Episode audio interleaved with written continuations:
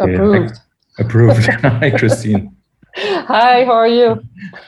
Yeah, very nice to meet you. I'm fine. It's unbearably hot here today, and uh, it's the it's the favorite day of the year, my favorite day of the year. Um, the longest one. The longest one. Yeah. I just love it, and uh, yeah, it's in- incredibly hot here in Berlin. And so yeah. I have the I have the, the the door open to the balcony, and I, I hope you won't hear the noise of the, from the cars, but. It's uh, no, it should be fine, especially with the headset, and it's it's nice. It's all good. Yeah, it's pretty warm here too. It's the yeah. summer season has kicked in, so. But you guys have a, have A C, which we still don't really have here because yeah. the, the the summers have been progressively getting hotter and hotter. It's that's what it seems like to me. I, I'm you know I'm not a scientist. I don't have ah. data, but. we we can still make observations, you know, so it's okay. Yeah, yeah, so yeah exactly. You just have to know that sometimes they're biased by our perception. Cognitive bias is a big thing. So as long as you recognize that, and uh, that's good. You can make all the observations you want. Well, Christine, you're Canadian, right? Yes. Uh, yeah, French-Canadian even. Yeah. So it's, uh, you yeah. know, yes, yes. So I uh, was born and raised in Quebec City. Mm-hmm. Spent uh, half my life there, and now uh, almost half my life here in Los Angeles. Mm-hmm. So, yeah. And Quebec City is really beautiful. It's it was interesting to me to visit to see how how European it feels. It's uh, yeah, it's, it's really strange it nice? for yeah, you know, for yeah. somebody like me who's been visiting the U S quite a quite a few times and Canada only a hand, you know, maybe three four times. Uh, you know. It's uh, it's super interesting. Like, yeah, it's you know, the first uh, colonized city, I think, in the whole uh, North America officially. That okay. you know, so and it's uh, it's still a walled city. It's occupied by troops, even though there's no you know war and whatnot. You may mm-hmm. have noticed the fortress around. Yes, it's mm-hmm. really beautiful. I love it. I love it, mm-hmm. and it's it's kind of a big uh, homestead for Prague Rock. So I'm yeah. sure you guys go there, and it's it's. I have so many friends, you know, who just go, and uh, it's it's a big uh, rock place still yes. today. Yeah. Yes, yeah, yeah. Um, I've already said, like, I don't feel like a scientist, even though some of the things I do are kind of. Uh, Um, research-based, I would say. I would even say that my my musical, my interest in music is research-based. Like, you know, I'm making albums to see, okay, what if, what if I do this, or how will people react if I do this, and and that's sort of like my interest. And but you're you're a scientist, and you uh, um, you know, just for, for people to know, like I I met you um, at a at a show, a Sigma show, I guess, and uh, yes. the Can- Canyon Club. Uh, yes, exactly. Maybe? Yes, Canyon Club. Yeah. And so, so we were then uh, connected on Facebook, and at uh, some, you know, I think quite a few years ago, then I saw you post about your, um, well, you know, uh, your research, and I was, yeah. I was surprised. I was, you know, I mean, it's, it's uh, because I mean, there's there are many reasons. So first of all, earthquakes, right? Like vibration of like maybe the biggest kind that we can experience as music of the earth, music of the earth. And so, so, yeah.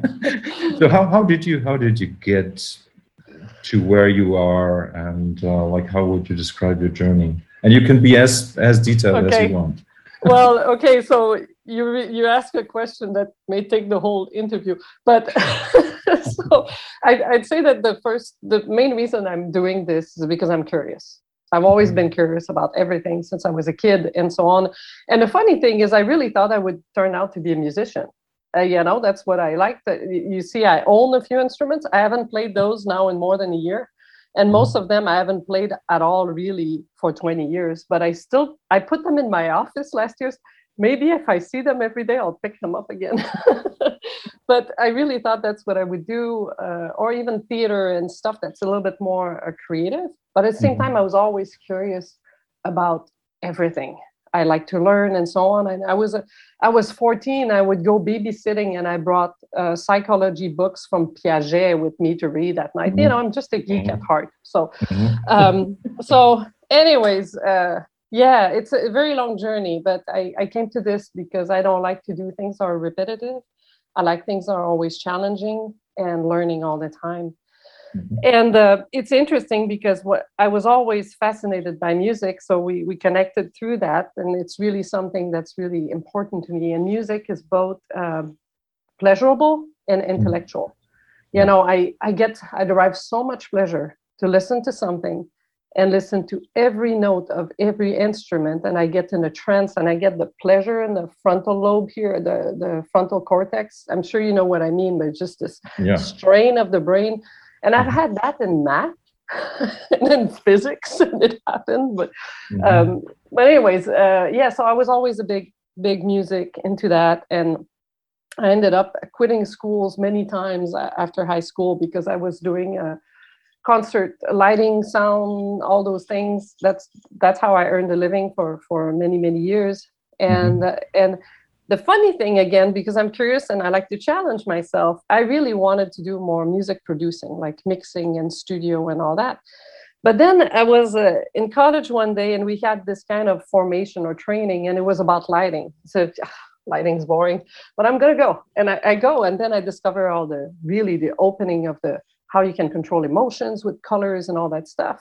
But what was the kicker for me is we had to climb up on the catwalk, and it was secured. It was in a theater, a permanent theater, so it's not moving. And mm-hmm. I froze. I was scared of heights. Mm-hmm. And then I said, that's it. I'm going to overcome this. And I completely switched and went into lighting. So it's really funny. Wow. And then discovered. And, and then after that, you know, I worked in arena shows, and you climb on the ladder rope, like forty feet in the air, and you're on a truss. And I, I was, I overcame that. Right. Anyways. So all through throughout doing that, it's a very physical job. I was really tall and skinny, and I got injured, my back a couple of times. I said, well, maybe I should go back to school. I went back to school, start again. And uh, it was just always uh, back and forth. Mm-hmm. And I, I must have char- started five different degrees uh, in, in undergrad. I even made my own because I was not happy with the portfolio my university had. And it was approved by the, the I, I don't know, the the the regent or whatever, the pr- president of the university. It was approved. It's, a, it's like I could go anyway. But um, through all that, through all that, I, I finally switched to do a degree in geological engineering um, mm-hmm. because I really went through the book of courses, and I ruled out everything I didn't want to do. And there was something fascinating about geology, the time scale of everything, the science involved. There's a lot of thermodynamics, physics, and all that also, but it's it's also tangible. So anyways, I did, I did actually finish that degree. And some of my friends were, I thought they'd never finish a degree because I, I'm interested by everything. I'm yeah. just interested by everything. Mm-hmm. So did that, then I finished school. So I'm a kid, man, you can edit that out. It's a long no, story. No, no, nothing, nothing's going to get okay. edited out. I think it's it's very important. Like what you're saying is, uh, I think a lot of the motifs, and uh, I can, I can, I can see some interesting things already.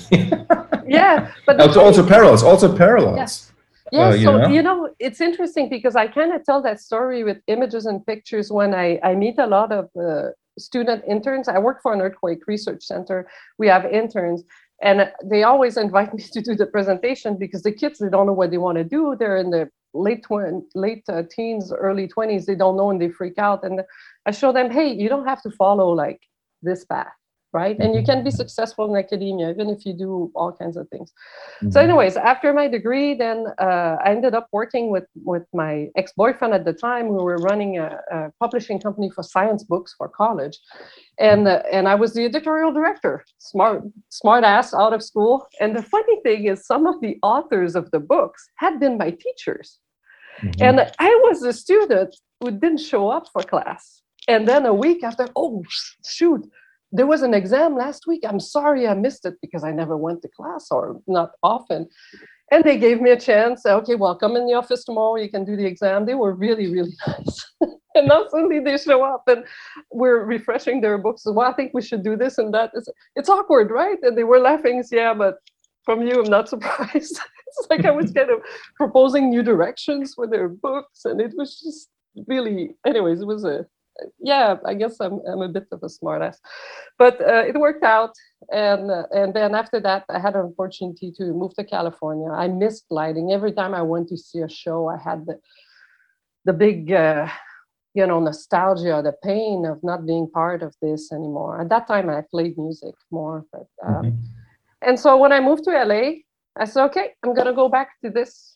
Uh, and that's what I'll do. And visa issues and all that, it's a bit tricky. So I ended up being a rental manager for a large uh, lighting company here uh, because that was something that was transferable and so on. I did that for a couple of years and uh, then did rigging uh, for a company distributing chain hoists for the West Coast, Canada, Mexico, troubleshooting, you know, setting up stuff in the shop. And, and, um, and then I had a really, really bad experience from my last employer. And I'm never somebody who burns bridges, but this one, it was, a, I think in two thousand two, I faxed in my re- resignation and I turned off my phone. I was in Vegas finishing with Paul McCartney and I just, that's it, I'm out of here. And uh, and I take a sabbatical and I think about my life. And I was here in L A, uh, earthquakes, of course, are more uh, prevalent and so on. And I thought about going back to grad school. So I shopped around for grad schools thinking, you know, you just go and they accept you, you know, if you have decent degrees. I didn't realize how competitive it was, but I just walked into it and I went to interview professors to see who I would like to work with. And it's like, oh yeah, I could go Caltech, could go there. And then I met my advisor at, at U C L A and it was love at first sight professionally. It's mm-hmm. funny because I still work with him and, you know, on projects and so on. And I said, okay, so I only applied to U C L A. Thinking that to me, it's a, you know, it's a, it's a formality. It's not. But um, anyways, uh, so I ended up uh, getting accepted. I was fully supported. I had scholarships from Canada as well. And and then I did uh, did a master's and PhD in uh, earthquake engineering. And um, I really, really focused. And for the first time of my life, I learned to study because I'd been always, school was easy for me. And uh, So I generally had good grades. I mean, I had close to four point oh as an undergrad. One, once I stopped doing shows and focused and studied um, a little bit, I, I, to me, honestly, studying, I remember I had a physics class and I didn't do any of the problems or the homeworks. And the exam was at three thirty in the afternoon. I would go to the library at eight in the morning and start reading and do the home the, the problems. And I really thought I worked hard. I really thought I studied because it's the most I had ever done. And I'm not a genius. I just stuff is I pick up easily. But anyways, uh, long story, even more endless. Um, I worked really hard in grad school and uh, it was very rewarding. And I, I love everything that I do. It's really fascinating. It's different every day. Uh, there's no repetition. In that sense, that's something I'm sure you can relate. You know, you create yeah, things. And, yeah, yeah, yeah. And for me, it's critical to always learn and be challenged. You know, and I've been doing that now for, yeah, I guess uh, fifteen years or so. I got my PhD in two thousand eight, so I'm kind of a late bloomer. I came to grad school mm-hmm. in my thirties already. Mm-hmm. So, but then it gave me great opportunities because I'm not shy. And um, my advisor, when he was invited to give talks different places, well, I, I don't have time, but Uh, I'll send my grad students. So I was suddenly an invited speaker at conferences and, and, you know, I was just thrown. And I thought all this was pretty standard. And it, it is in some ways, but I was very lucky because it just shipped me all over. I went to Greece, uh, Japan, you know, uh, Hong Kong, well, all kinds of places to give presentations. It was so cool. Mm-hmm. And, um, and uh, yeah, so it's fascinating. It's interesting. But between you and me, I think I would be just as good studying uh, neurological science or going back into sound, uh, as long as there's something to learn, yes, um, and create and challenge. And again, the pleasure you get here can happen from science or music or creative. So, yeah. So, it's, so it's that's how I got into it. There, there, there, there's so many, and I, I hadn't realized there's so many parallels. Um, you know, for me, this is this is a story I sometimes tell, but it's it's very appropriate. Now, when I was uh, um, go, about to go to university, I had no idea where I, what I would do because, like like you said, like my grades were all good, actually super good through the bank. You know, I, you couldn't tell, okay, he he likes uh, geography more than biology. Oh, you're just it was, good it, in every, it was good in everything. So, so I had no idea really. And so that's why I, I took a book and that had all the, all the possible, all the poss- options in Germany, you know, and I went through it and now I know what that is. I know what that is, blah, blah, blah. And the only one was psychology where there were, were a couple funny. of question marks. couple of question marks. So how how do you research in the field of psychology? What is an experiment? Blah, blah, blah, these things. And so that's why I studied it. Not because I was thinking I wanted to do psychology. It was just because I didn't know what it was.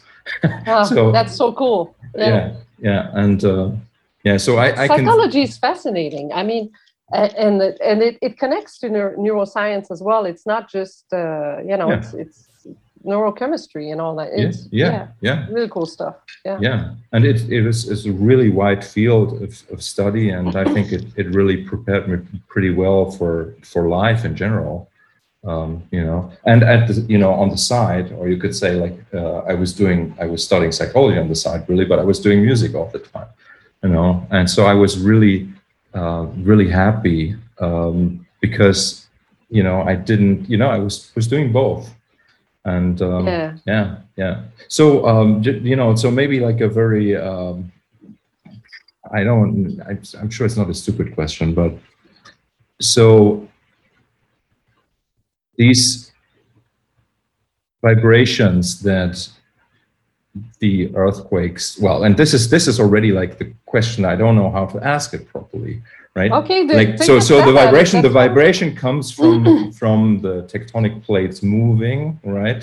Probably, and and rubbing or clashing, and and that's and the energy is put inside, and then you get okay, tension. So and I, yeah, tell me, tell me, tell me. I'm just so excited because yeah. after time, I, I I often do small interviews here and there, webinars, but usually you have two minutes, so you have a soundbite, but. Finally, I can explain that earthquakes yeah. are frequency dependent to somebody who will get it right away. yeah, okay. okay. So yeah, plate tectonics is basically that, you know, the, the plates move on the, I'm going to simplify the earth structure a lot, but yeah. there's a core, super dense, there's stuff that's a little bit more liquid, there's stuff that we call ductile that is between liquid and solid, and the crust is kind of yeah. there. So th- let's imagine there's this liquid thing. And the crust itself is separated in those plate tectonics that we now take for granted. But even in the eighties, people didn't didn't all agree with that. Well, some people still think the Earth is flat, but that's another story. and the, but in the sixties, it's really became a big deal. And if you think about it, there's these plates that kind of accommodate. And the Earth is really a dynamic structure. It's always moving.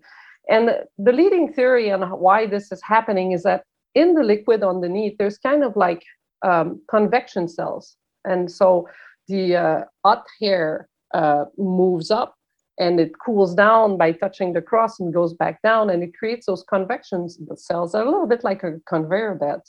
Yeah. And that makes the plates move around the Earth. And mm-hmm. this moving, then you have the plates, they have different types of friction. They can have a subduction where one goes underneath. Uh, the San Andreas for us is a transform fault, so it's more like this. Well, it's it's a boundary, but and then you have all kinds of faults that accommodate this motion because the earth the, the earth is spherical and all that. But an earthquake happens that you have all those forces happening, okay, and eventually you exceed what we call the shear strength, the resistance of the interface, and it starts to break at a nucleation point. At one place, it's weaker, and the weakest point break breaks. Yeah. And then the stress transfer makes it so that the, there's a rupture. When people sometimes think of an earthquake as in one location, they know the uh, epicenter is close or far to them, but they don't know what it means. It's yeah. But it's a full fault. And the, the larger the magnitude, the longer the fault. And it, it needs to have all that displacement to cause, you know, um, to, to cause the earthquakes. But what happens is like this displacement causes, of course, heat locally, damage, the material be kind of bends and melts and whatnot. But the energy is released primarily by seismic waves. And that's basically, yeah. it, it shakes. It's like you put two rubber bands next to each other and they, you know, they're going to generate this energy. And so for us, an earthquake is what we feel is these waves that travel from the rupture of the fault to our location. And these, these uh, the ground motions we feel are frequency dependent. And mm-hmm. depending on the size of the earthquake, so the bigger the earthquake, the more you have low frequencies. Yeah. Smaller earthquakes are only high frequencies and so on. And then um, depending on the earth material that, that there is between the fault and you, uh, it's going to attenuate more or less certain frequencies, right? So it's kind of like music. The bass, for example, is going to travel way far, farther, right? If you're near an arena, you walk away, suddenly you don't hear you don't hear Marcus anymore, but you hear Tony. Yes, exactly. and and Pat, you don't hear his hi-hats, but you hear his kick. Mm-hmm. So it's it's kind of this thing, and that's that's kind of what we study, how the attenuation happens for different frequencies and so on. And then certain locations can enter in resonance because of that shaking, and so you have a lot more shaking than for the same distance at another type of site because of the soils and all that. So that's mm-hmm. kind of what's happening. I yeah. Does that uh, address your question? Or yeah, yeah. And I mean, I mean, the, the funny thing is, like, I have to say, you know, that's that all is also obvious to me as uh, because you can you can basically build a model of it, right? Yes. Like you just need you can build a model, and you can basically just. I don't I don't know. I mean, probably it's, you know, you cannot really make predictions based on a small scale model, but but you have some idea what kind of what kind of uh, forces are uh, yeah. active and and how how they spread and stuff like that. But let me just tell you uh, one ex- one uh, experience of an earthquake that I had, uh, I think two thousand eleven or something, was in uh, in Freiburg, Germany. Mm. And and it was very interesting because it was the first time I was kind of like, yeah, I really experienced one while I was awake. And mm. uh, and so it was really interesting because I, it was as if the the the air was was charged with tension. Like I could before before the bang came, right, that I heard, right? It was it was the the air was electric. And I kind you of know, picked, I picked up on that, and it was it was, and you know, like the way that the sound also was the the, the bang was as if you had a uh, a huge metal gate or door that was bent out of shape somehow, and then kind of like snapped back into place somehow. That was that was how I experienced that really short earthquake. Um, like you that's know? Interesting. So the the energy the the. the electricity in the air you described, it, it's actually, it, it happens in certain earthquakes, and there's a phenomenon. The first time I heard about it, I thought it was a hoax, earthquake lights. Sometimes uh-huh. there's lights that flash just before an earthquake because there's discharge. I mean, it's a lot, it's a lot of, uh, it's electrostatic stuff, and yes, but yeah, it yeah. doesn't happen all the time. So it's possible that that mm-hmm. you uh, witnessed that for that event, but it's usually for a larger event that there's enough to, to be felt or seen or something like that. But it's a phenomenon that's been described and and and is real, but it yes. seems a bit esoteric, but it's it's real. Yeah, no, but I, I don't I don't think so really, because yeah. like, it, it is it is very much a physical presence, right? Yeah. And and like some maybe some people can feel it, others can't. I don't know. Yeah, no, that's but, true. Yeah. And, And I, I'm, it's funny because I'm almost an earthquake early warning system myself because I'm super jumpy, right? I, there's a small noise. I, so, uh, and earthquakes, oh, you'll get a kick out of this. Let me explain something else. Is Professor putting the hat, professor hat, but I think you'll get a kick. So there's different types of waves, right? But let's focus on the, the two main ones. When there's the, the earthquake occurs, there's uh, the compressional waves that come. These are like sound waves. So I'm going to imagine you have a slinky. It it propagates like that, and it propagates uh, in the direction of propagation. It stretches and so on. These travel super fast. And then the ones that, so sometimes you're going to feel like a bang, or sometimes I, I hear it's like a truck hit a house. And then my instinct is to count right away. And I'll tell you why in a second, because the waves that follow that cause the damage, they're shear waves. And again, if you think of the slinky, then it it it uh, shakes perpendicular to the wave of pro- the wave propagation. direction, and it has a lot larger amplitudes. Okay, they yeah. shear the material as they go, and there's difference can tell you a little bit the distance of the earthquake. So whenever I feel an earthquake, first usually I scream. If I'm asleep, I scream and wake up, and then I start counting, counting. one, mm-hmm. two, three, and and it's about eight to ten kilometers a second. Tells you the, the distance. So um, it's yeah, I know I, I geek out instantly. No, it's it's like thunder and lightning, right? You can exactly. Yeah, yeah. That's the example I use all the time. Yeah, mm-hmm, and mm-hmm. but for me it's automatic. So it seems yours you were probably very close to it. If you only and smaller earthquakes are short duration. So the larger the earthquake, the longer the duration as well. So it's all these different things. And so mm-hmm. that's the one earthquake you felt. Yeah, yeah. I, I, you know, I know that there was one closer to my to my home uh, when I was a teen, but I, I slept through it, and in the morning, like my parents told me that you know some paintings fell off the wall and stuff, but I, I didn't. I was sleeping. Paintings fell off the wall. I don't that's... know. I don't know. It wasn't. I, it, probably not. But uh, but they felt it. Like like my father felt it. Yeah. Yeah, wow. I did. No, it's like I live. I live in a place where there's very. very few uh, activity like that, you know, but yeah. I, I, you know, I lived in the Alps for a while, for almost ten years. I never, mm-hmm. never experienced anything there either. So. Wow. Yeah. No, it's, it's interesting. And it's so, if well, you know what, day... I'm, uh, I'm, I, you know, I forgot I was in Japan uh, a few times, and maybe three or four years ago, there, there was, uh, there was one like shaking, like a twenty-seventh floor shake or something. Ah. Which was yeah. very scary. Yeah. Yeah. So, and again, if you're at twenty-seventh floor, it amplifies the low frequencies, right? You get into yes. resonance. You don't need a lot of shaking at the base to amplify that. So that's mm-hmm. that's why mm-hmm. you kind of design things uh, for that. But yeah. Yeah. Yeah. Yeah. It's uh, it's it's interesting, and you have no power when it happens. It's yeah. shaking. You there's nothing you can do. It's it's and then you realize the the the energy that's in the earth and how tiny we are, little things, mm-hmm. you know, running around like dust on the crust. It's yeah, uh, yeah, yeah. It's it's it's an incredible. I can imagine like uh, like people who go like uh, you know who um, are on ships on you know on on at sea. You know, maybe they have some sort of experience of the powers of nature that you know yes. that you feel small and stuff.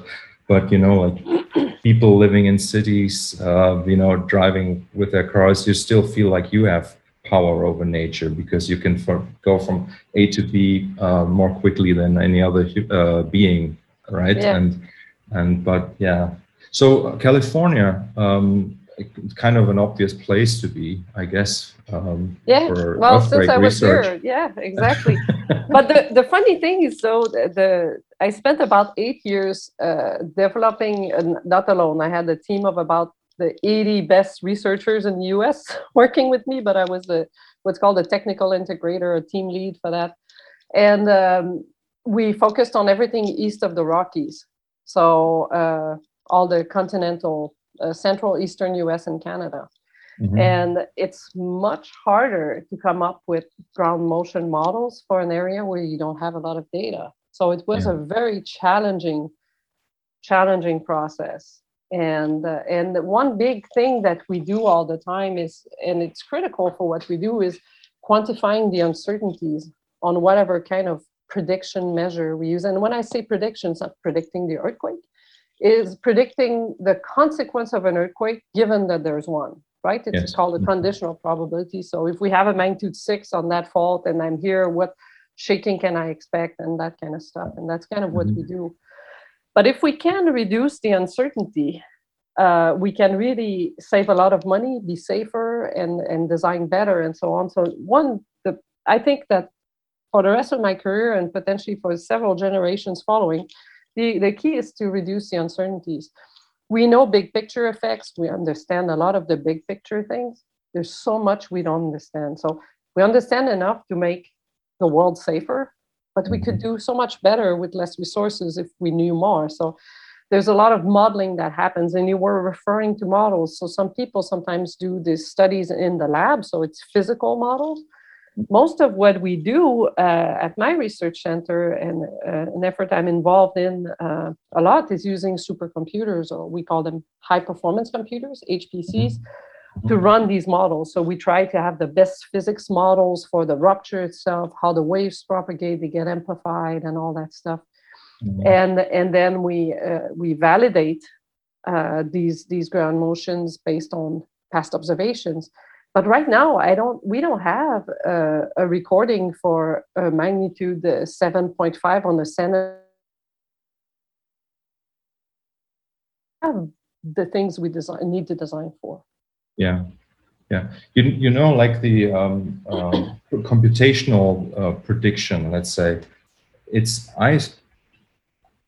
It's just because I'm not I'm not a um, specialist, let's say, but we, I guess you're dealing with like models that include like multiple levels of feedback that you have to take into account, because like just it's resonances, right? So it's not yeah. it's not that you can just calculate it once. You have to like, you know, things have to be uh, um, the the. Um, in German, the word is Resonanzkatastrophe. So it's the mm. resonance catastrophe, right? Yeah, so if, yeah. if you know, and um, so these, would, would you say that these models are kind of like accurate enough to? Um, to a certain extent, but at low frequencies right now. So they, and it's funny because let's talk about frequencies for a second, because for a musician, you go to, you care about maybe twenty hertz to twenty thousand if you have young listeners, and maybe twelve thousand for older listeners. Yeah. Yeah. For us, what we call a high frequency is anything above twenty hertz, right? So it's it's completely different scale. But um, where was I going with that? Yeah, so the the the thing is that even with these these largest H P Cs, high-performance computers, we're limited into the resolution of what we can deal with. And that's because earthquakes are multi-scale. To have a magnitude seven or larger, you need hundreds of kilometers of ruptures. So suddenly your model is huge. But then to try to replicate and simulate the high frequencies, you need a model size that's maybe a meter by a meter. Well, that's not tractable. So you use multi-scale models and all that stuff. And then there's so much information about the crust we don't know. So we use the best models we can. And so we're constantly updating these things and trying to find what where's the largest uncertainty. So that's kind of the research we do. Where's the largest uncertainty that if we do some more work, we can reduce? And then we put that in the model. And then we check that the model Uh, replicates recorded data better than the previous one that was yes. simple. So that's yeah. kind of iterative process like that. Uh, yeah. Yeah. yeah. And, and these codes are extremely complicated. I don't run them myself. Uh, I I kind of oversee how we get the allocations on these supercomputers. I actually just submitted Friday a very large supercomputing allocation. And the codes are very complex. And it's not like you can take your code on a Mac and you buy a new Mac, you put it on another one. They need to be rewritten from scratch because the computer systems, its own way to connect the, the, and we try, we use them in a way that we can have like thousands of processors, thousands of nodes, which is multi, there are multi-processor C P Us and G P Us, all that stuff, need to work together to solve the same problem. They need to connect, they need to be efficient. Yeah. It's a massive undertaking. So to be able to achieve what we do in earthquake scientific, scientific research, we need to work with computer scientists. And again, the lifespan of a supercomputer is five years. Sometimes it can stretch to eight. So you're constantly having to switch system.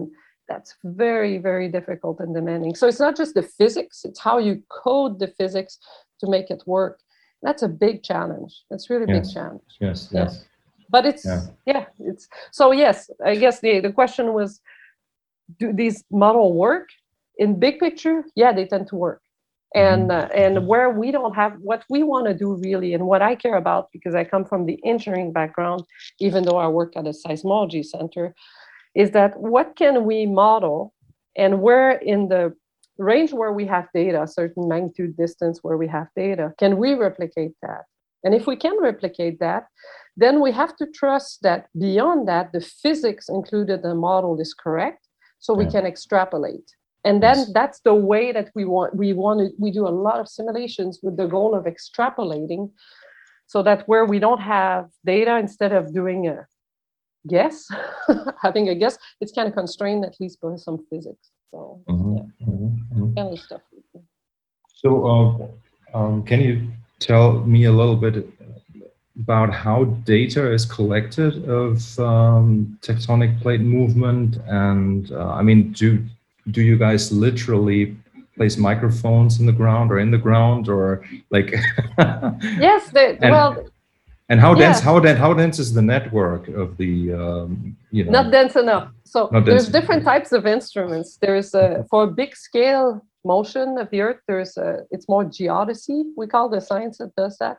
We can have a lot of big G P Ses and stations, permanent stations, anchored in rock, and over time you can see the motion, right? Even if there's no earthquake, you can see that everything uh, west of the San Andreas is moving north slowly, even though there's no earthquake yet. It's mm-hmm. there, there's a vector there. So that's a kind of big scale, satellite measurements and all that. When there's earthquakes themselves, the thing we use the most are uh, seismometers. So these are really... Uh, I have one in my basement, actually. It's a, it's a, it's an El Chico one, but uh, and these rec- record usually in three along three axes, you know, two X, Y, and uh, vertical, and they record the shaking as it happens, and it gets saved. And there's a lot of signal processing. It's funny because it's it's a little bit like music too. Signal processing. You do the Fourier transform. You look at yeah. the frequency. You need to filter. Our data is dirty compared to music. When you generate, you control it, or unless you have an El Chico oscillator on your keyboard or whatnot. But um, so, yeah, so we process that data. There's large databases. We analyze that, and we try to glean information. But in the U S, I think the density of sensors is not great. Uh, Japan is great. They have a lot of big, large networks that cover broadband, so up to one hundred hertz, sometimes more.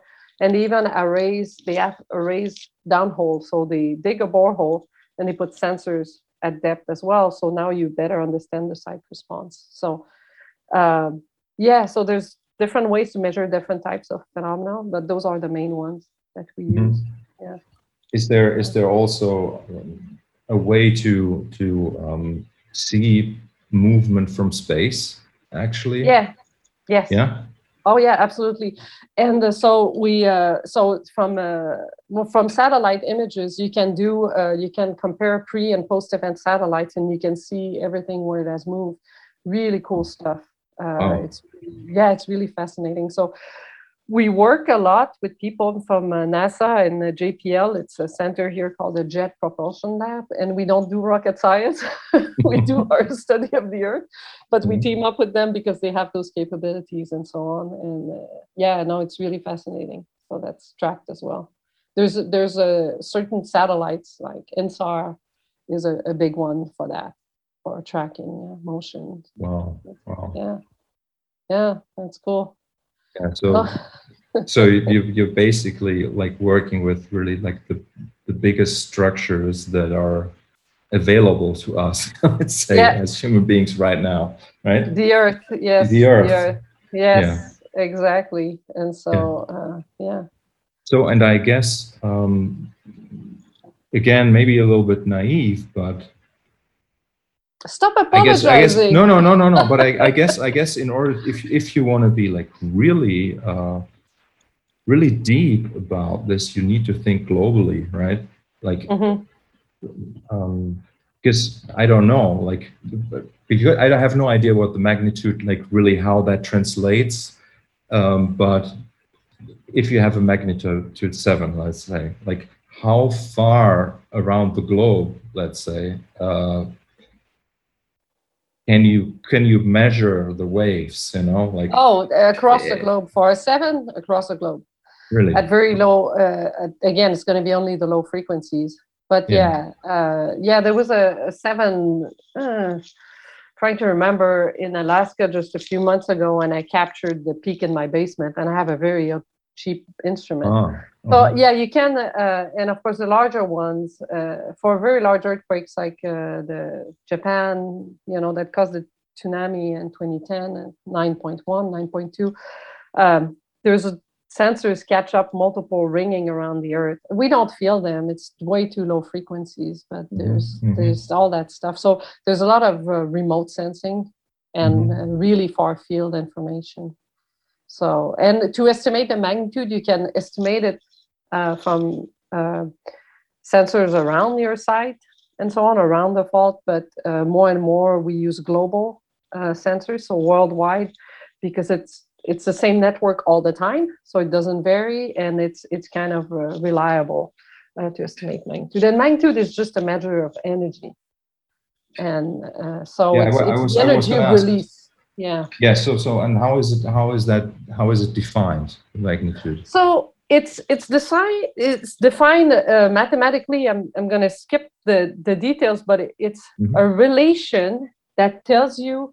So if I'm, a, you, you know what a moment is? When you, if you move uh, move something, you have a moment. Yeah. Uh, to have a shear, it's a moment. So it's moment magnitude. And that's based using some kind of uh, strength of the crust value, the amount of slip, the area of the, the fault that was ruptured. That gives you roughly the magnitude. That's how we kind of do that. Okay. Mm-hmm. So I'm mm-hmm. simplifying, and yeah, yeah. the magnitude is just a measure of the energy released by the rupture itself. Mm-hmm. But if you have a, a magnitude seven and it's like super deep, or it's at the a deep in the interface of the subduction zone, because you're far away, you're not going to have the same impact. So magnitude relates to ground motions, but that's not the only thing. And oftentimes, even in L A, every time I do town hall meetings with people, whether it's a public or specialty groups and all that, so, well, my building is designed for magnitude seven. No, it's not. It's designed for a ground motion. It's not designed for a magnitude, it's designed for a ground motion. And it, in your case, the one that's most cris- critical might be the six point five right under your building. That's how it's designed for. So it's not necessarily, you know, don't design for magnitudes. So, uh, yeah. So, yeah, magnitude is just a measure of the energy released in the earthquake. And in general, the larger the magnitude, the longer the duration, the stronger the ground shaking. But um, but it's really what we observe at the surface that matters to us. And that's why there's a, another measure that's becoming used more and more popularly with uh, with sharing with the public the information is the intensity. Because the intensity relates to things we can see. For us, it relates to a ground motion measure, P G A, which is the peak ground acceleration and so on. But to you, it it uh, it is describable as I cannot stand up. Uh, all my uh, the frames uh, broke. My chimney broke. That my frames fell down. Uh, my foundation cracked. Things that you can observe that are correlated with ground motions. So that's, I think, something that's a bit more intuitive. Uh, then yes, yeah. uh, the numbers, it's like, you know, just, what does that mean, one G? Well, it's the acceleration of gravity, but it's happening horizontally suddenly. you know, yeah. So it, it's not easy to see. So, yeah. yeah. Yeah, because I was I was also always wondering when, like, when I read about an earthquake and then they say it was like, uh, I don't know, seventy kilometers uh, from, say, like City A, Mm-hmm. Uh, at, uh, I don't know, like two thousand kilometers deep, mm-hmm. right? So I, what I was, what I was uh, always wondering was like, because if we're talking about these big structures that collide and, you know, where the tension builds, how can you, how can you tell where in the structure the tension got released, right? Like, so is there, is there, are there like s- several layers basically? And yes. you can, you know, how many there are? And so there's several layers, and think again of the globe where you have instruments all over the globe. Okay. And, and so uh, the simple way to define where it happened, where it started, is you have just three sensors and an earthquake somewhere. You, you're going to know about the, the, the wave propagation speed, imagine a sphere. And where the three spheres intersect, it's your hypocenter or where it started. Now we gotta go, that's the simple idea to locate a, an earthquake. But then this is just the beginning. But if you have then the full time series of all the wiggles and the waves from around the globe and knowing the Earth's crust, uh, you know, for example, that certain types of waves Uh, so the shear waves, they don't travel through water. So if you're on a boat and there's a big earthquake, you're most likely not going to feel anything. You maybe you'll feel the bang at the beginning and you're not going to shake. The water doesn't transmit. It doesn't have any shear resistance. So if you had take that inner part uh, outside of the core that's liquid, all those shear waves are not transmitted to the sensors there. So we know the, the location and this and that and all that stuff.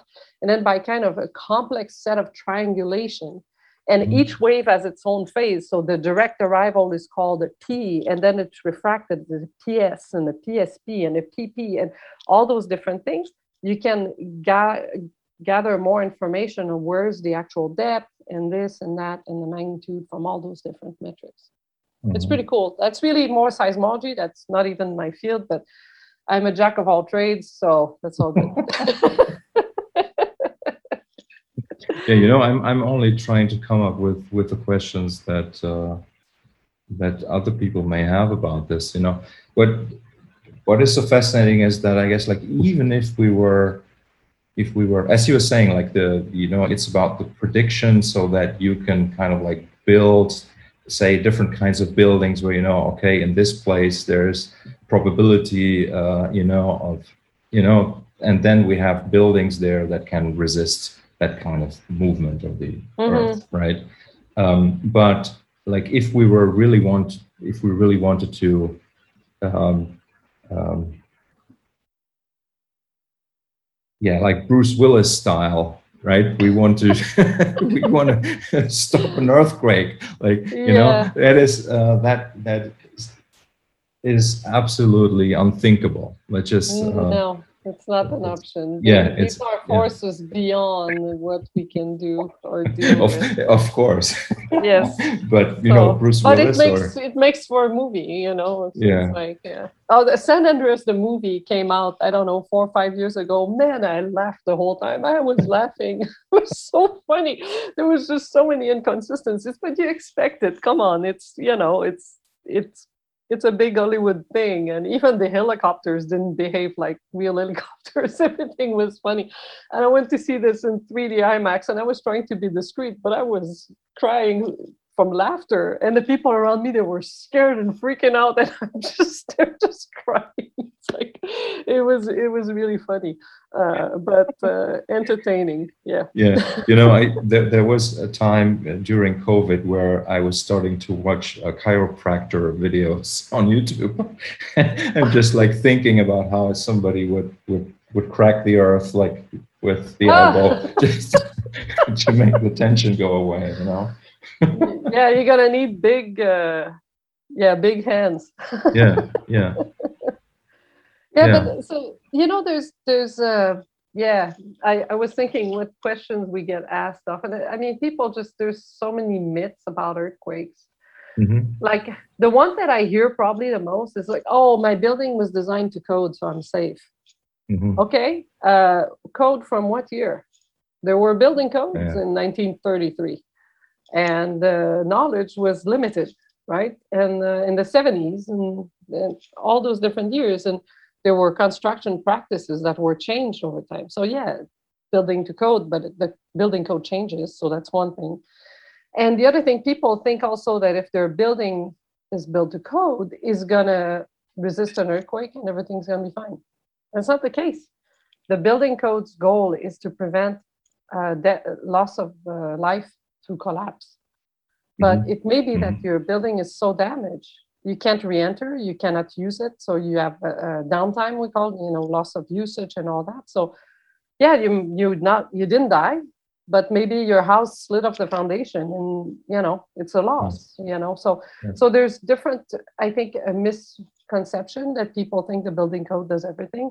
It doesn't. So, you you know, you have to be vigilant. Uh, when I bought my house here, it was built in the thirties. I'm lucky there was no earthquake damage uh, to it. I went and inspected everything, the foundation. But in these days, they built a spread footing of concrete, and then they built the house and rested on it. What happens during an earthquake? Slides off. Once mm-hmm. it slid off, what can you do? Nothing. You tear it down. So that's the first thing I did an earthquake retrofit. So you, they put plates, they reinforced, they attached the house to the foundation, stuff like that. So yeah, there's all kinds of things you can do to help yourself. Those are called retrofits. So even uh, buildings that were built with old building codes, now if we know they have a deficiency that has been since fixed, then you can go and retrofit and fix that so that you're better prepared. So, mm-hmm. But we haven't had a big earthquake. That's not true. We let me rephrase, because I was I was actually twelve kilometers away from a seven point two two years ago, right about this time. And it was my biggest, and, and it shook a lot. Mm-hmm. But um, we haven't had a big earthquake near a large population area mm-hmm. since uh, nineteen ninety-four in yeah. California. After that was nineteen eighty-nine, before that nineteen seventy-one. Uh, so people get complacent and say, well, I've I've lived through earthquakes, nothing. Yeah, you lived through one or two or three. Each of them is different. What if, you know, so I, I'm I'm not for making people scared. It's not the point. It's just you have to be, you cannot be complacent. And and earthquakes occur over a period of time, geological timescales that we cannot grasp, right? It's everything is different. The time scale is different. So mm-hmm. anyways, yeah. And and I mean, like just just knowing about Uh, and you, you know, I'm I'm working a lot with feedback systems in, in my music, for example, and I'm pretty much aware that, like, say say one moment where you're not controlling the system can lead to uh, an explosion that is, like, you know, a multitude higher than you would have expected. Yes, and, it and, just builds you know, up. It gets into resonance, and exactly that's it. Yeah, that's what yes. a feedback is: is resonance. Right? Exactly, exactly. And and so that's why I'm kind of like thinking, and and and but you know, like we're if, if we're dealing or if you're like dealing with probabilities, where people need to understand that that you can only always uh, give uh, an indication of the prob- what the probability may be for when something may happen or what the magnitude of it will be, there's still a chance that it's um, maybe not as devastating as predicted, or it could be much more devastating, right? Yeah, and, it, that's the thing. That's the uncertainty yeah. we're trying to control. Yes. And and uh, and the thing that's kind of difficult, the way things are, we function in a probabilistic world. So, and most of the population really doesn't understand probability. Yeah. So how mm-hmm. how do you explain that without... You know, people think that the hundred-year return period means that something happens every hundred years. It's not quite that. So it's just, mm-hmm. you know, it's just, uh, so sometimes there's a lot of, uh, I think, uh, the communication of science, so it's useful. Because you don't want to scare people. If you scare them, you paralyze them. But you don't want to make it, again, the complacence is really important. So you want to scare them just enough that they're triggered into action and they realize it's serious. And a small investment of time and money maybe can protect them. And I think um, it works better probably if you, you talk to people about their families, their you know their own little home, and it needs to be relatable. Mm-hmm. Uh, so that's a that's a big issue. Yeah. Yeah. So so um, you know the you work at the Earthquake Center, right? Yeah, Southern What's California Earthquake Center. Yeah. yeah. Yeah. So. Uh, How how how does your institution communicate uh, its the findings and you know the uh, is there like what are what are the what are the the channels? So there's use? multiple channels for different things. So for the scientific research, we we communicate of course through papers. We go to conferences and so on, and I, that's the thing. Usually I travel a lot, and this pandemic. Uh, although devastating for a lot of people, for me it was like, oh, I'm not in the airport every week. It's like, oh, mm-hmm, yes. mm-hmm, um, mm-hmm. Although there are things I miss about that, but yeah. Uh, and then, so the, a lot of that is done more in the scientific world, but we have a very strong group that's uh, called Communication, Education, Outreach, C E O, and they're really good at communicating to the general public. And I don't know, in Germany, it's probably not a big deal, but there's a, a an earthquake drill called uh, ShakeOut, and that's from my center. And uh, last the last couple of years, sixty-five million people around the world participated in the ShakeOut. So it's a earthquake drill preparedness. Uh, emergency services do their training. Uh, everybody drops cover and hold down and go under the, the desk and all that. So it's kind of, this is done through multiple countries, and it helps keep earthquakes in the forefront, reminds people to prepare their earthquake kit, having supplies, a communication plan for the family, and so on. Mm-hmm. And I think this is probably uh, one of the best things you can do for the general public. And mm-hmm. they're also developing new ways to communicate that, like in terms of intensity, as I mentioned earlier, so it's more relatable to people, so they can enable them to be a little bit more resilient uh, during mm-hmm. those earthquakes. Yeah, mm-hmm. yeah I, I guess like what you what you said earlier, the uh, it's a fine line of um, you know, getting people to, to panic versus uh, being prepared, let's say. Yeah, uh, yeah triggered right? into action versus, this is so big, I don't know what to do, I can't control it and think, I'll just, you know, so that, yeah, that's that's the thing. And uh, and some things are low cost. I mean, it's just thinking ahead, having water, you know. Uh, in L A, if we get a big earthquake on the San Andreas, we might lose water for three to six months. Yes. You're talking about, I mean, twenty million people without water. Yes. For that time. How is that, you know? So um, it's a real threat. yeah. And so uh, having water, I always have some water in my car. And uh, since I built a pool in my yard, I have lots of water now. But before that, but, I kept uh, extra water. Yeah. But, but there you go. Even that little bit of information can make people so scared. You know, like if you if you just go out there and say, okay, uh, yeah, if we have a big earthquake, there's not going to be water for six months. You don't want to. You don't be. really. I could be. I know, but but you know, it's very. It's uh, yeah, it's very thinkable. But so, you, you should plan for at least three, four days for your whole household. And mm-hmm. then at least it gives you a chance to have, uh, you know, to go away. I I don't wait until my, my gas tank is at the quarter to yeah. refill, you know. Mm-hmm. Um, I have a gas grill and I buy three prop- propane tanks because first, in the middle of a meal with friends, it, it sucks when you run out. But second, if some if there was an earthquake, we lose power and whatnot, I'll just cook everything burnt to a crisp with my thing. I'll use it to boil my water. It's just little things, and these are not the most common things to do necessarily, but that's, for me, it makes sense. So I do those things. But it's it just, uh, there's a lot of things that are not very high cost, and just planning, thinking, having a gas shutoff valve. One big risk of earthquakes is it shakes, but it breaks the gas connections. Yes. And then if you have a break of a water main, you can't ex- extinguish, and you have a fire, and suddenly you have, you know, massive fires. But mm-hmm. if you have a gas shutoff valve at the entry to your house, when it shakes, it's very simple. It's a little ball that it shakes and it falls and it blocks.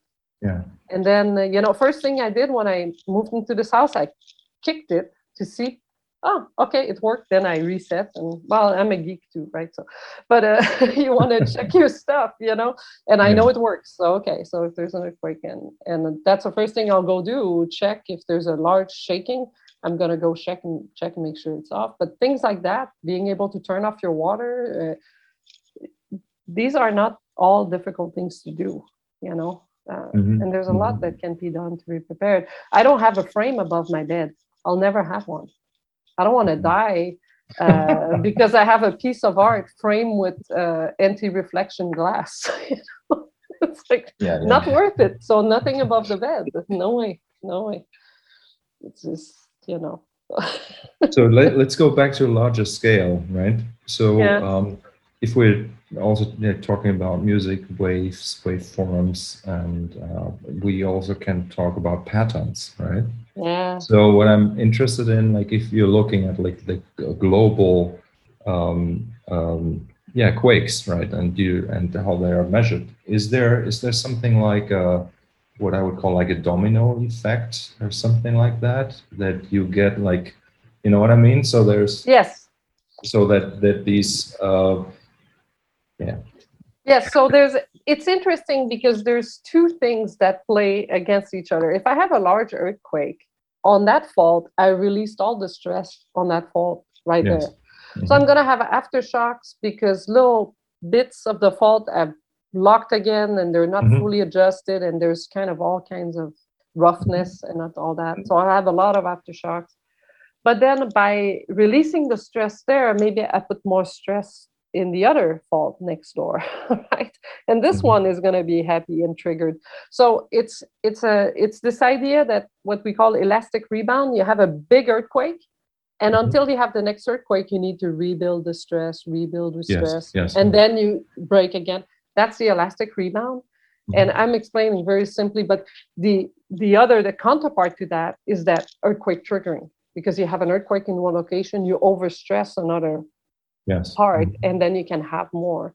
And so, and we, we've seen oftentimes earthquakes, uh, so you have a large one, then the probability of large magnitudes and the intensity of the events decreases over time, kind of almost a log scale, but you can have a large, big one after that. So uh, twenty nineteen on uh, July fourth, uh, we had a six point four. And of course it shook and I started counting. It's like, and then it started shaking. Wow, that was far. So it was one hundred twenty miles away, uh, mm-hmm. Ridgecrest.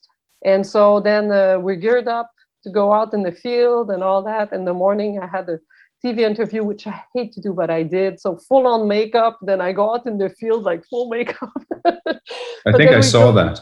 Oh, really? So it was funny. It's like, let's go out in the field. And it's like, I'm like, you know, washing in the washroom there. Um, but we got there and then we start to look where we're going to go and do measurements the next day and so on. I'm with the team and, and uh, we go back to our little motel and then boom, the seven point two happens. seven point one mm-hmm. uh, starts to shake. And that was tremendous.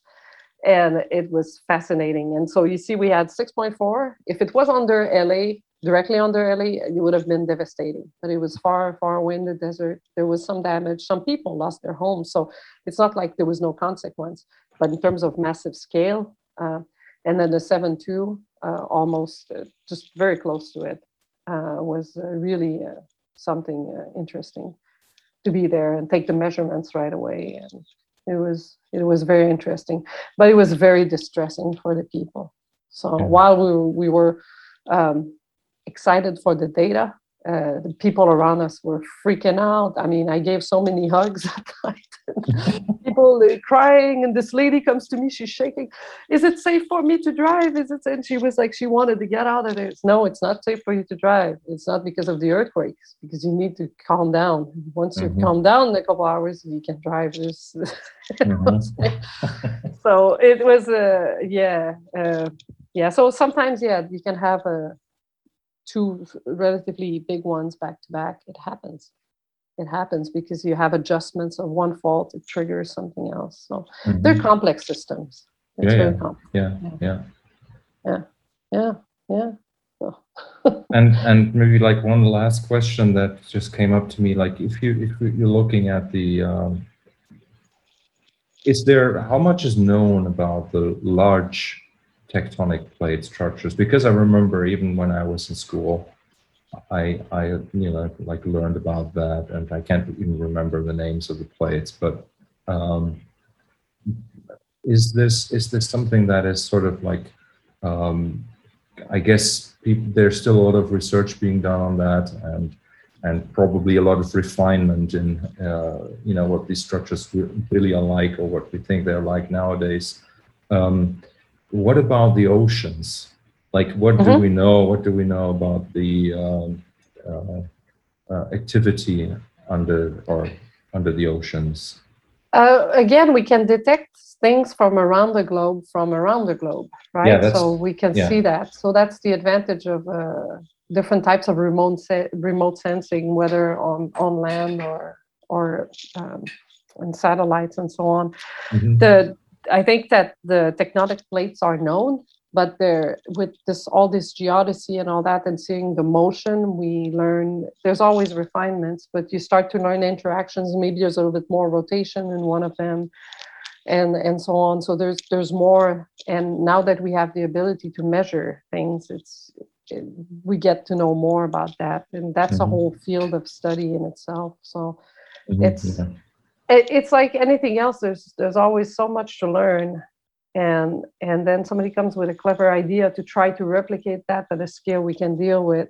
Mm-hmm. And then you test the models against reality. Always you need that back and forth, that validation, because mm-hmm. a model without data is is uh, is uh, well, maybe it's a piece it's a of model. art. It's a model, exactly. and and we are, there's a saying, and now I don't remember the name of it. It escapes me, but I'll come back. But all models are wrong, but some are useful. Is this yeah. something that you always keep in mind? And you you cannot be too uh, too. Oh, my model's the best. Uh, well, today yes, but uh, yeah, maybe not so much. So, yeah. So no, it's an interesting field. And uh, but then again, I think I, I personally, because of the wide range of interests, I could be doing anything and be engaged in it. You know, yes. it's this is fun for me because it keeps being stimulating. But if money was no object, I would switch careers more often, even though I've switched a lot already, just because it's it keeps it fresh. And uh, but the aspect of the creativity is missing uh, for me. So mm-hmm. the, the more the the stuff that's more um, purely creative and not uh, scientific is is. is a big component that that you have completely covered uh, with your activities, you know. Yes. That's that's what you do. That's yeah. Really... So so you were, you were talking about this, like, and you were, you know, like here. Yeah. This, the pleasure right here. The yeah. Ple- the uh-huh. pleasure right there. Um, yeah.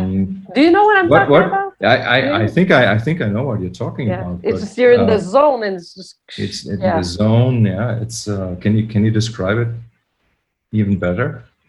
I'm not sure. It's just, uh, it's, well, I've called that uh, a braingasm. It's like a braingasm, yeah. That's yeah. kind of what it is, you know. And uh, and I've had that for the first time in math. I remember I was taking my eighth class of math in college, and then suddenly all the different concepts of all these advanced math courses just converge. And I was like, oh, yeah, it's almost like ecstasy right there. And yes. if I listen to music uh, mm-hmm. and especially complicated music, like all the prog rock and what you guys do, is just I pay attention to everything, and it requires so much attention. It's yes. meditative, but it's very demanding, and it's so rewarding because you can catch all the tracks all at once, and, and there's just this yeah it's a it's a It's a pleasure that's hard to describe, I think. And so in a way, I'm hedonistic, but not in the way of somebody who takes drugs or do, you know, I love pleasure, but the, the intellectual uh, joy of music, of processing it, and you play it, it's even better, but it's just such a strong thing, you know? So yeah, I'm not sure how to describe no, it's, it. No, it's. I mean, I totally, obviously, like at least on the music side, I totally get it. Um, yeah. Uh, and um, for me, it's the, it's this, um, the the, the greatest composers, let's say, they sort of like have this way to present you with something that feels totally organic, mm-hmm. and and and feels totally like. It's been there all along, right? All the time. But then they put like these different things in context, and you realize that there was like a bigger plan. Yeah. That there, if yeah, you know yeah. what I mean, like, like so, yeah. and this is what I, what I love about music. Like it, uh, when things sort of like, you know, you're being presented with these ideas, these themes, like whatever, and then they kind of like culminate and they come together, and you realize, okay, there is like, this is like real, um, organic creative creativity, but it is also intellectual, as you were saying at the beginning of yeah. our conversation. Yeah. So yeah. it's like it brings, it basically brings all this, the the centers, uh, you know, the head, the hands, and the heart, sort of like together yeah. in one, in one, in one piece of art, right? And one yeah. in one uh, experience. And, and you listen to it, and it feels natural. Yet it's so complex, but. There's so much work. So everything that looks natural requires so much work in the background. People don't see that. And again, mm-hmm. when I was a, you know, a stage technician, people see, oh, the show was great. And you know how much it was a freaking nightmare to get there. But that's because there's so much work. Mm-hmm. And the creative process, there's that too.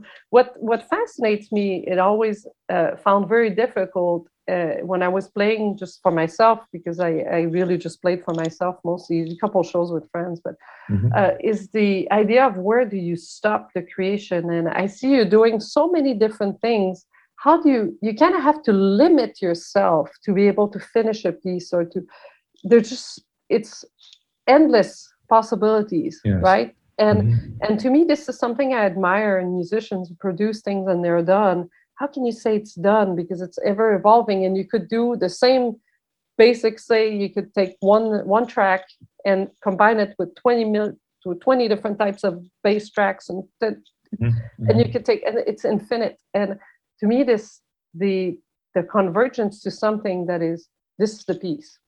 Yeah.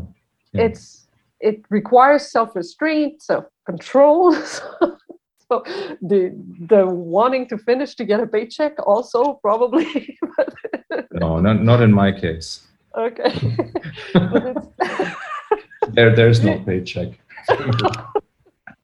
that's, I wish that's, there was, but yeah, no, it's that's the big uh, sad part of the uh, of the this pandemic is all the live stuff that is yeah. uh, has been cut out. I mean, but but you know you're you're quite right. Like, how do you know that that a piece of is that a piece is finished, right? And and obviously you don't know. And and I think that but that's a mark of a great artist to to stop. It's right? enough. And and and I mean this is this is what people who paint say, because like if you yeah, like yeah. You, you you can you can spoil it, you know, like one stroke and it's spoiled, right? And one extra stroke and spoil. And um, yeah, and with uh, paint you cannot go back and erase you cannot, that track. Yeah, no, yeah, so yeah, yeah. yeah, no, that's true. That's fascinating. I think this this idea of creation is just uh, and, and to me, so because we're talking about music, and one of the reasons that I I, I didn't pursue this more, I have a good ear. I, there's no question about that. But the for me, it was the level of exposure and of vulnerable vulnerability that needed to be there.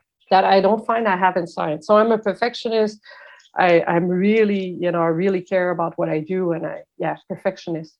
But if I do something not quite right, it's not the same as doing something with music or that's completely creative. Mm-hmm. Then I'm completely exposed uh, emotionally, yes. Yes. and and I think the strength of doing it in spite of this vulnerability yeah. is it's really what fascinates me, and that's. Yeah. That's what I didn't have when I was younger, to have the guts mm-hmm. to share the deep stuff. And you say, well, it's no, it's no, it's just, it's something you created. It's just so intrinsically uh, intertwined with who you are. It, mm-hmm. it, mm-hmm. it takes a certain uh, confidence or being able to say, I don't care, or, but it's, this is the thing that I find also fascinating with music. Because if you want to create, it's, You, you yeah, put your yeah, guts on yeah. the table.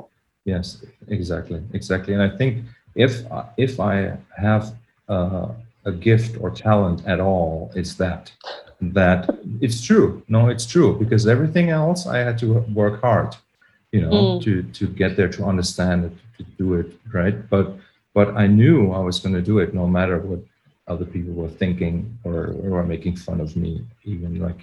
In yeah. school, when I was listening to music, you know, making making fun of me for listening to symphonies or like, you know, it.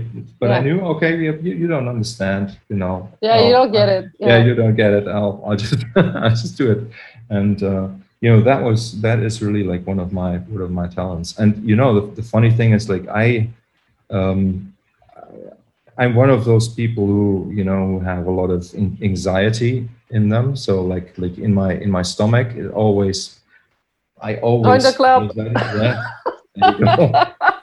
And so somehow somehow the, the fact that like I, I feel like I've I've been born with anxiety in my yeah in that's my body yeah. sort of sort of made me made me uh, uh, resistant to um, to criticism or to uh, getting off my path because. Some people were, you know, all they did was like they were all, all they could do was put more anxiety into me, and I already yeah. already knew how to deal with that. So this is this is sort of like one of the uh, things I learned about me recently. That you know, I that's can... interesting. So, do you do you do you think you really manage your anxiety? Do you yeah. block it, or do you channel it to something else? I'm curious. That's very interesting. No, I, I don't I don't think that I channel it. I mean, but I never thought about it that way, though. Mm. I would have to have to think about that twice, at least twice. But you know, like the uh, no, I think I manage it. And oh, that's and, good. And, yeah. And I think that the uh, it was for me like even like in in um, I don't know how you would call it in, in Canada or the U S. Like the first four years of school. Like I was um, eight years old or so, and I remember that I was in bed, like it was a double bed, like with my brother, you know, the bottom, I was on the top, and I was, you know, like daydreaming, like before falling asleep. And I had this this vision that life is like you're facing a wall, uh, like a wall or like a, you know, wall that you have to scale. And, mm. and, and, you know, like you have the sense of like, tension, it's a little bit like mm-hmm. an earthquake building up, yeah. a bit mm-hmm. of tension, right? And you you kind of you climb the wall and you get to the other side and you expect release, right? And you mm-hmm. get a little bit release for a moment, but then you open your eyes back. And you see the, there's the next one. Mm-hmm. And I, I had that sort of realization when I was eight years old or something. It wow, was really, great. It was a very clear, like visual, uh, interesting enough because I'm not a very visual person, but that, that was sort of like my my assessment of life at that age. That uh, so it's a series of challenges. Yes, exactly. So yeah. It's funny because when I mentor younger people, students and uh, stuff, it's like, you know what? Stop seeing this as like a hurdle. This is a yes. challenge. Yeah. It's it's yeah. a challenge. Suddenly it changes the whole outcome. It's like, oh, the worst thing has happened. No, it's a challenge. What are you going to do about it? What are you going to learn from it? And it's you're challenged. So that's that's yes. good. And so, yeah. but I think I think. Definitely people like me, I always seek anxiety in the sense that I always seek challenges. And I think it's a driver uh, also. And yeah, I, people would call that maybe ambitious. No, I'm just, I just don't like being bored. So the anxiety is part of it. And although it sometimes can be quite negative, it also is a driver and it pushes you and it, mm-hmm. you're constantly challenged.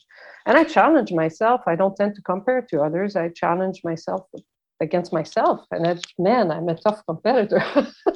You know, I, I, I wish it was um, the, the same for me. For me, it's a little bit more complex, I think, because mm. for me, the uh, the music is the driver, mm-hmm. right? It's it's not that I want to be challenged. It's just uh. that I had to accept the challenge in order to bring the music into the world.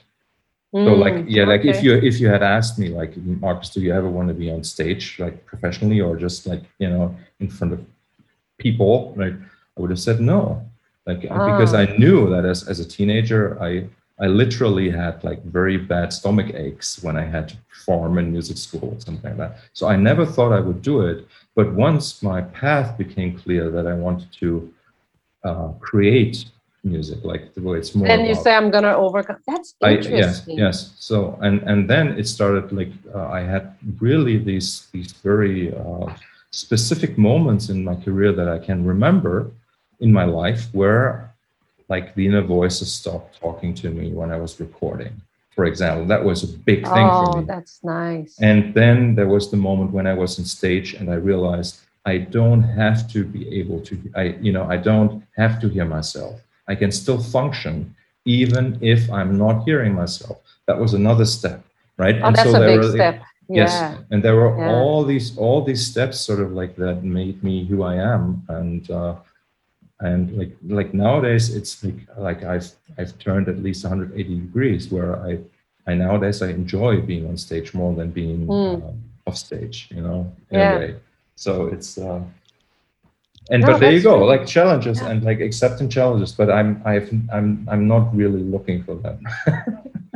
Well, it, and I, I say I look for them, but in a way, um, yeah, mm-hmm. I think partially I do, but uh, but it's just I don't like to know limits, uh, and we all have limits. But when I, I encounter a new one, I want to overcome it because I don't want to be uh, suffering from uh, limits that are.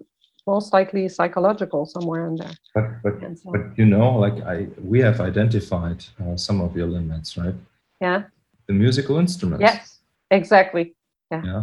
You know? Absolutely. And and you know, we know we know how easy it would be to just mm-hmm. you know turn on that whatever. I know. The, the I know M one the... or whatever. Yes. Synthesizer. I bought it when I was uh, sixteen. Man, I it, babysat it, is it is so it an M one? Kids. Yes. It really is. I, I bought it in eighty-eight. I mean, it cost me like three grand. Can you imagine? Yeah, I was sixteen. Yeah. I, I mowed lawns. I babysat kids like crazy. I went on a bus. I went to negotiate. I bought it, brought it back. Yeah, still the same. But yeah, it's still still there. yeah, yeah. You know, it's the, the the funny thing is that um, I've always been uh, like, for lack of a better word, a teacher. Like mm-hmm. throughout my life, and you know that that's also like the part of my psychology studies that that I've that I'm still carrying with me as a as a coach, you could say. Yeah, that's great. Right? Yeah. So and um, and it's turned out that uh, a lot of people that work with me are people that are sort of like in your position, like mm. where where you have ha- you you sort of already have a career that you're successful in, and there is like this this ghost from the past that is like my love, the love for music or the love for yeah. making art, unachieved art, dreams, un, yeah. unachieved mm-hmm. dreams, and then then you know like um, for some people it you know it takes just a few months to kind of like get on track. For others it takes sometimes ten years. Like some people I work with, it takes ten years, but they get there. Yeah. You know they get there and they have like these huge Uh, successes in, in realizing their dreams, and and I have to say that is really something that makes me extremely happy to uh, to get to That's experience. That's the thing. Yeah, I agree, and this is something that I feel now I'm at a point where I don't actually quite care what people think anymore, or mm-hmm. as much, and I think that would be a good timing. Unfortunately, I have a very very demanding job, and I don't have time, so. Uh, If I can uh, invest properly my money and retire early. I always said that once I retire or something, I'll play more music. I'd like to help and maybe direct community theater, do these things and so on. But mm-hmm. I, I get it what you're saying about teaching, because that's the one thing I did like about teaching. I, I taught a graduate course for several years, and, and enabling uh, capacity in other people, whether it's music or science, is mm-hmm. something that You you give them the tools, and in the end, the learning they do. You support yes. it, and you provide input and all that. But this is such a beautiful thing to see somebody who gets it, you know, and this mm-hmm. sparkle in the eye, and you know that you've enabled something for someone. You you were a catalyst for that. It's their learning, but it's it's really fascinating, and I'm sure it's the same for music. Uh, it's yes. the beauty yeah. of teaching and mentoring, enabling people. Realize yeah. their potential, whatever it is. Yeah. Yeah. And you know, music in itself is such a great analogy for other parts of life. As we know, we're te- you know talking about frequencies. And, yeah, you know, yeah, yeah. Like so. Yeah, absolutely. So you know, that's that's why for you know, just for some people, just touching a, a vibrating string is such a profound experience. Oh because yeah, like, it is. like because like you realize, okay, like okay. As I move my finger higher up and the string gets shorter here, and I strike it and it vibrates, it's it's faster. I can feel it. I can yeah, feel and it if on I my mute it, and, yeah. If I mute it half, it's twice. There's the the height, yeah, at double yeah. the frequency. yeah, yeah, yeah, yeah. You know, then, I mean, you, then seems, you mix that up with physics, and it's fun. yeah, you know, it seems it seems so so incredibly obvious, but but. really experiencing these fundamental laws You're of physics, right. physics yeah. like like yeah. like in with your body, um, yeah. as you as you, uh, I mean, you don't even have to play a musical instrument. You just you just feel, feel it. You feel it and sound. Yeah. Yeah. Yeah. So oh, and and super and, cool. Yeah. Um, and, yeah. um, yeah. Earthquakes back to music, and yeah, no, the, these things are related. Uh, yeah, and learning is. Universal. So, so it seems stuff. seems you're pretty pretty uh, much like a Renaissance woman, right? And also with with your and you were you were, you were saying that you with the when you did the rigging that you were yeah, you, you, know, yeah. you were climbing and and so so are sports and is sport like no, no that never really never, sports never. No. I, I do swim. I love swimming because it's so cathartic. It's like flying, and you can. Uh, mm-hmm. So swimming, yes, but uh, sports for sports, no. Unless it was hiking to see things, but no. Mm-hmm. Biking. I did a lot of biking for several years, and I haven't uh, much uh, lately. But did a couple centuries, and that was that was fun. But mm-hmm. uh, yeah, now it's uh, swimming is my thing. It's just mm-hmm. a way to, you know, it's it's like it's like flying, you know. So, it, it is, yeah. Then I've invented this new thing where I put on. I have a nice Sonos system outside, and I have more, all my music on the server. So I, I don't even know which album is what anymore. I just click what I feel like. And I call that dance swim. So now I'm revealing a lot of personal stuff, but I basically put on music and it's pretty much I'm dancing to the music. And man, I did that the last two days. I'm completely sore. It's an amazing workout, but it's not even swimming techniques or anything, it's just moving mm-hmm. in the water with the music. And that's kind of an expression. And I'm never danced per se. And it, this is just so, and then you're one with the music also. And you go and, and of course, what works a lot for me for that is uh, Prague is, uh, and I know it's kind of counterintuitive, but it's, I mean, yeah, a lot of uh, Genesis, uh, you know, uh, King Crimson, stuff like that. Yes, it's just go and that or Bossa Nova. Bossa Nova is a good one too. That's more party movement. so, so why why is Quebec City such a center for Prague? I don't know. Like, I don't know. It's always you, been. Was there? There must have been like a a, a venue or an organ. Or, or, I think it might have been the bands that came in, like Asia, Rush. Rush was my first love. I mean, yeah, I, yeah. big time. And I don't know why it. And, and even for heavy metal, to what we used to call heavy metal. So mm. I don't know why. It's a very Quebecois thing. Uh, yeah. You know. In places where other bands uh, just don't tour anymore, they go to Quebec and they'll they'll be super successful. So it, it seems to still be the case, even though I don't live there anymore. I, I try usually to go back for the summer festival. Uh, I used to work there as a technician, and now I go see concerts. And it, there's still more uh, rock at Prague there than other places. I, I'm not sure why. Mm-hmm. It's uh, maybe it's the inbreeding of Canadian people. no, no. Well, I'm, I'm, I'm pretty sure there must have, there must have been some fans there that put on shows, or you know, that made sure. Yeah, maybe a radio station. Or radio station, or something like that. Yeah. Yeah. No, it's interesting because it's kind of a unique type. The culture is diversifying now, but most people I know are are. I mean, my, my ancestor came twelve generations ago to Quebec. All my all my ancestors that I could track down, you know, sixteen, ten, forties, whatever. Mm-hmm. And it's very uniform. It's changing now, but uniform, white, French speaking. You know, it's, it, now there's a bit more diversity. And I was surprised a couple of years ago, last time I was there, I took the bus and people, I heard people speak in English. I was like, wow. Oh. What's happening, you know? No, but that was great because I kind of learned English working in the in the old part of the city, the tourist part, just because I was willing to and I tried mm-hmm. and I learned. But um, yeah, so I don't know. It's a it's a different type of people. I don't know. Mm-hmm.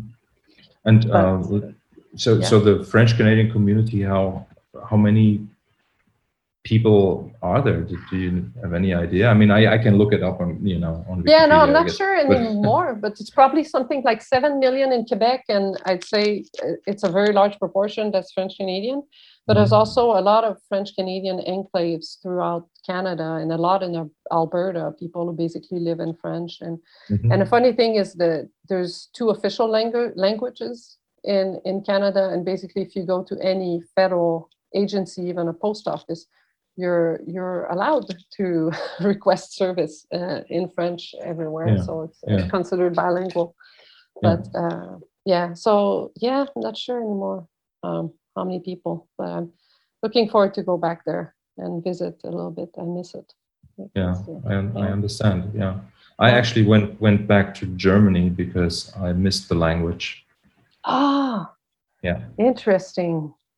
Yeah, it was it was really. Uh, very interesting experience. Like, like if you want, I'll sh- I share it. I was at an airport in like Dubai or whatever, and and I heard two women talk like behind me I didn't, you know, I, and they were speaking like the local dialect of where I was born, you know, so like the German.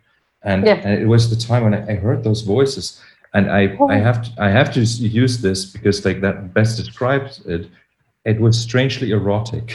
oh, that's that funny. Like, like where I was, like I was talking, like, uh, like it was ninety, ninety, ninety-five percent of the time I was speaking English with people, and then I was living in Austria, so I heard a lot of like the Austrian German there, which is nothing like the German that um, you know where I grew up, and um, and then hearing that really gave me that sense of sort of like an int- intimacy with myself somehow. Uh, where I realized oh, I need I I need that I need I need that back in my life, and uh, that's interesting. Yeah, that's yeah. really interesting. So for me, I completely transitioned. I still talk funny, uh, but uh, I'm completely transitioned. And and for the first sixteen years I was here, my partner was uh, French Canadian. Uh, he was uh, he was also from Quebec, so we spoke Franglish at home. Mm-hmm. Um, and now uh, I'm with an American, and I became an American two months ago after all these years. But I, I don't, uh, yeah, it's I completely switched, and um, and there's a couple of friends I talk to in French, and my family uh, that some members are not really fluent in English. But uh, yeah, it's I, I miss the language sometimes, but uh, not as much um, as as I think for you it was really important. Yeah, that's interesting. Yeah, yeah. I mean, it's it's. I mean, it's it's a bigger story because, but uh, of course, but it's like when you get caught between worlds, right? And then when yeah.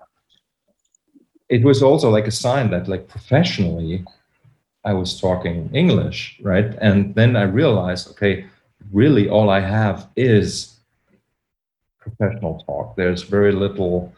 Um, Not, I don't want to say that I didn't don't have uh, friends uh, that I speak English with.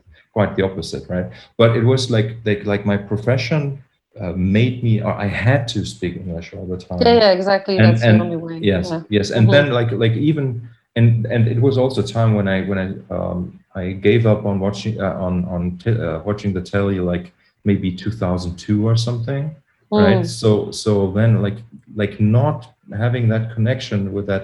That sound somehow really started, um, yeah, I started to miss it. And it was also, it was, also, yeah. So I'm curious though, to you, do you see, so it took me a while because of course each language has its own construct and it changes how you think and so on. Yeah. So do you mm-hmm. feel it's that part that's missing or it's the familiarity or both? Uh, because it's, it could be that you like to express yourself in a certain way and the language is the structure that allows you to do that. So uh, do you think it's more structural or more? Yeah, I I, I, I I have not yet uh, returned to my proficiency in German that I used to have. Wow. Uh, so I think what is like an advantage for me as um, an English speak, you know, speaking English is that I am German. So my, my brain is very fast. And it can kind of I like I know what I'm going to say mm-hmm. because like in the German grammar you have to know what you're going to yes. say because yes, yes. you know otherwise you don't know uh, which words to use. Yeah. Right? And it's yeah. built like that. So in German it's pretty hard to simply start talking and not knowing what you're going to say. And so mm. that that is what I have transferred over to my use of English. So even though my vocabulary is very, very limited, I I feel that all the time. Like even in it's this not. Comment, no, no, you you think you, you you may think so, but it is very limited because I'm looking for the right word all the time, right? Really all the time. But what I do is because I know what I want to say, because my German brain okay, okay, is, is, is, is, is kind of is, is yeah. It, yeah, is exactly is yeah. That's why I can then find other ways, uh, you know, find what I uh, or say what I want to say in a different way.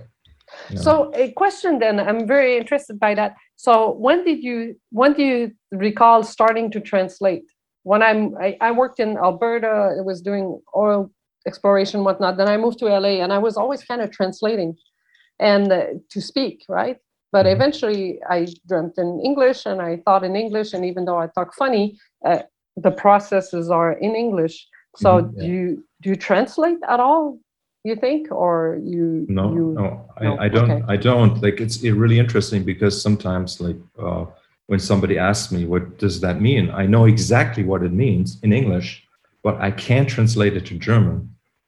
Like, I have to look it up um, because because somehow for me the cultural context in English is more, or, or in American English especially, is more. I know more about that than about the cultural context of German, because in in German it's something that is, that I subconsciously kind of uh, you know learned as a child, but. English, like I have to understand what drinking the Kool-Aid yes. is, for example. Like I need to know what the story behind that is, for as an yes. example. Yeah, right? Yeah, all the idioms and all those things. Yes, yes. And but okay, so okay, I have some. I we can. I know you need to cut that short, but there's something.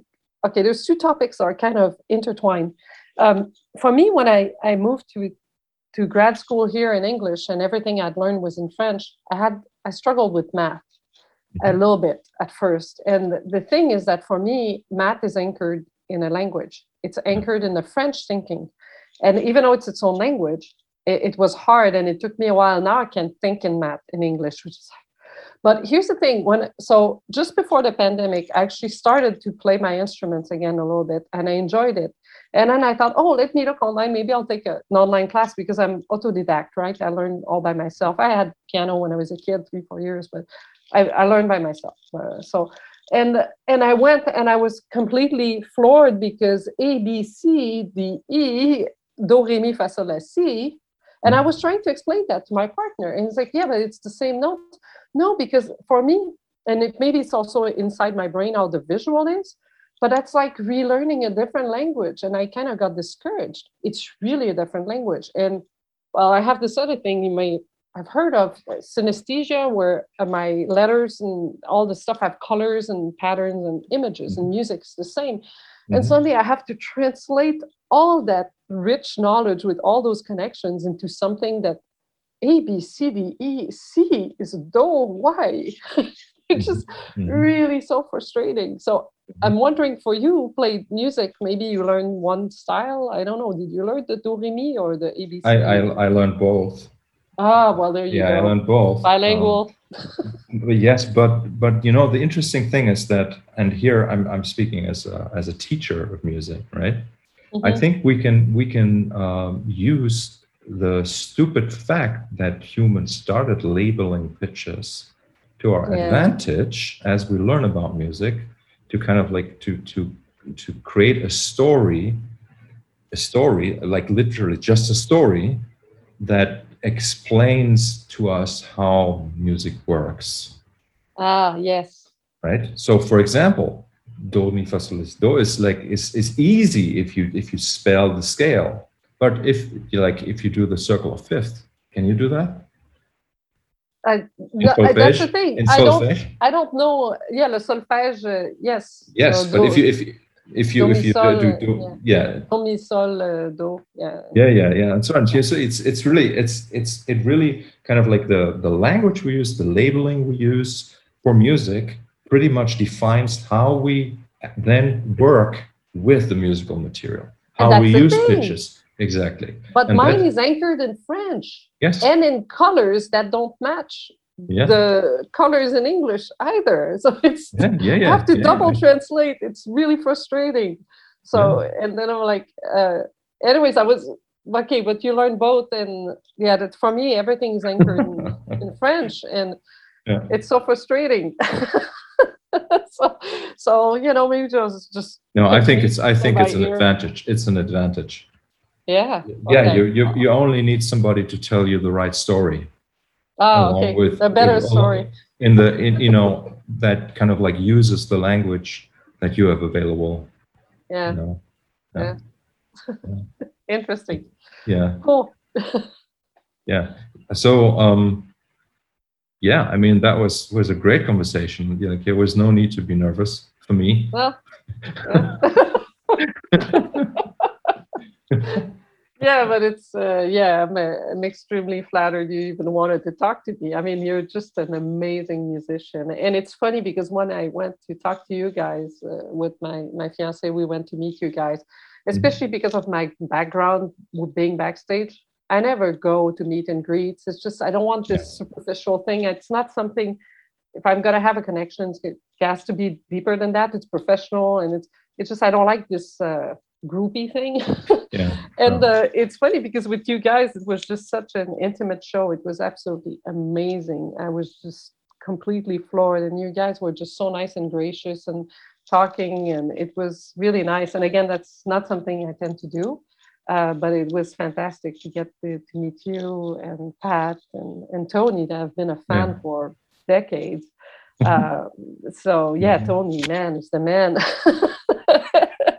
And yeah, then you guys playing together. I mean, that's the whole show. I had the pleasure right here. I mean, it was, and there are songs I hadn't heard because I was mostly familiar with Prague Noir and everything else was new, but mm. it was, it's complex music, but I felt like I knew it. It's just, it just, it, it was absolutely the, what you were describing. It was absolutely magical. And so, yeah, so that was a really cool experience, really fun. And it got us to chat about various things, so yes. Win-win. Yeah, fantastic. Yes, yes, yeah. yeah and I, I hope I hope I um, get to meet you again in the real world at some point.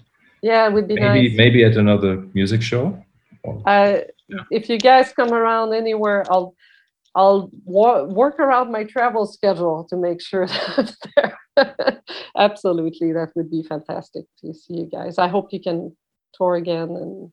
Yeah, so I hope on. so too. I hope so too. Yeah. I guess like within the next uh, six to twelve months, we will know how it's going to be. Yeah. If if and how it's going to be, really. Yeah. Well, we bought tickets for King Crimson this summer. They're coming yes. uh, here, so yes. yeah. some some stuff is starting, but it's uh, you yeah. have to fit in with all the different things. Yeah. Yeah. You see, like the I think there's like something that maybe not everybody is aware of. Um, I guess for um, groups of a certain, um, how shall I say, um, just audience size, right? And if if people, if you know, if venues can only can, can only take fifty percent of that, uh, then some shows simply are not going to happen because yeah, like the, the costs, costs are higher than yeah. So, yeah, and I, I, I'm a little bit concerned that uh, with Stickman, we kind of like fall into that category. You're in that range where, yes, the venue could yeah. not function if they only allow. Uh, yeah. yeah. Yeah. There are smaller venues, which for the audience is fantastic. For revenue is not as great. I realize that. But the experience from the audience is so. Yeah, I, I mean, I much prefer uh, smaller places anyway. Yeah. Yeah. yeah. yeah. So. Okay, cool. Thank you so much. Okay. I'll let, I'll let I'll you, see you get online. Back to work. Yes. Yes, I need to work. Okay, very nice. Thank you, Thank you so much. Thank you, Christine. Take care. Yeah, bye-bye. Bye-bye. Bye-bye.